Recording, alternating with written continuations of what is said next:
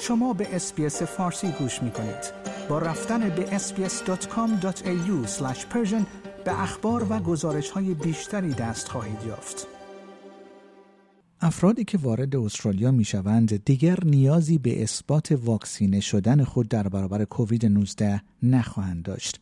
بر اساس تازه ترین تغییرات برای سفر به استرالیا دیگر نیازی به اثبات واکسیناسیون کووید 19 نخواهد بود. این امر استرالیا را به روی افرادی که دوزهایی از واکسن را دریافت کردند که توسط سازمان تنظیم کننده داروهای این کشور به رسمیت شناخته نشده است باز می کند.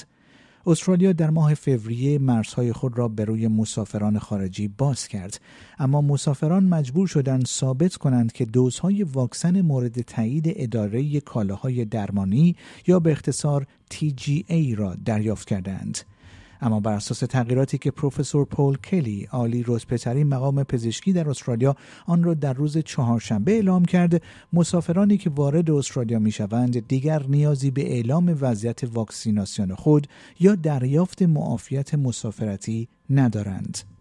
کلر اونیل وزیر کشور استرالیا نیز گفت که امیدواریم این تغییرات بازگشت استرالیایی های مسافر به کشور را آسانتر کند و به گردشگران و کارگران بین المللی بیشتری اجازه ورود به کشور را بدهد.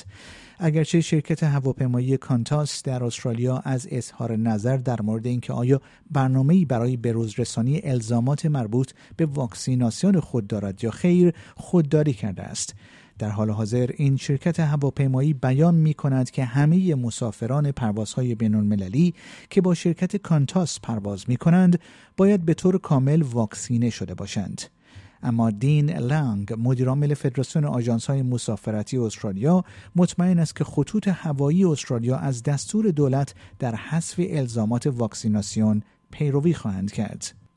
گفتنی است در وبسایت سمارت ترافلر دولت استرالیا از مسافران خواسته شده است تا با شرکت هواپیمایی یا اپراتور سفر دریایی که قصد سفر با آن را دارند تماس بگیرند تا چک کنند که سیاست واکسیناسیون آنها چیست.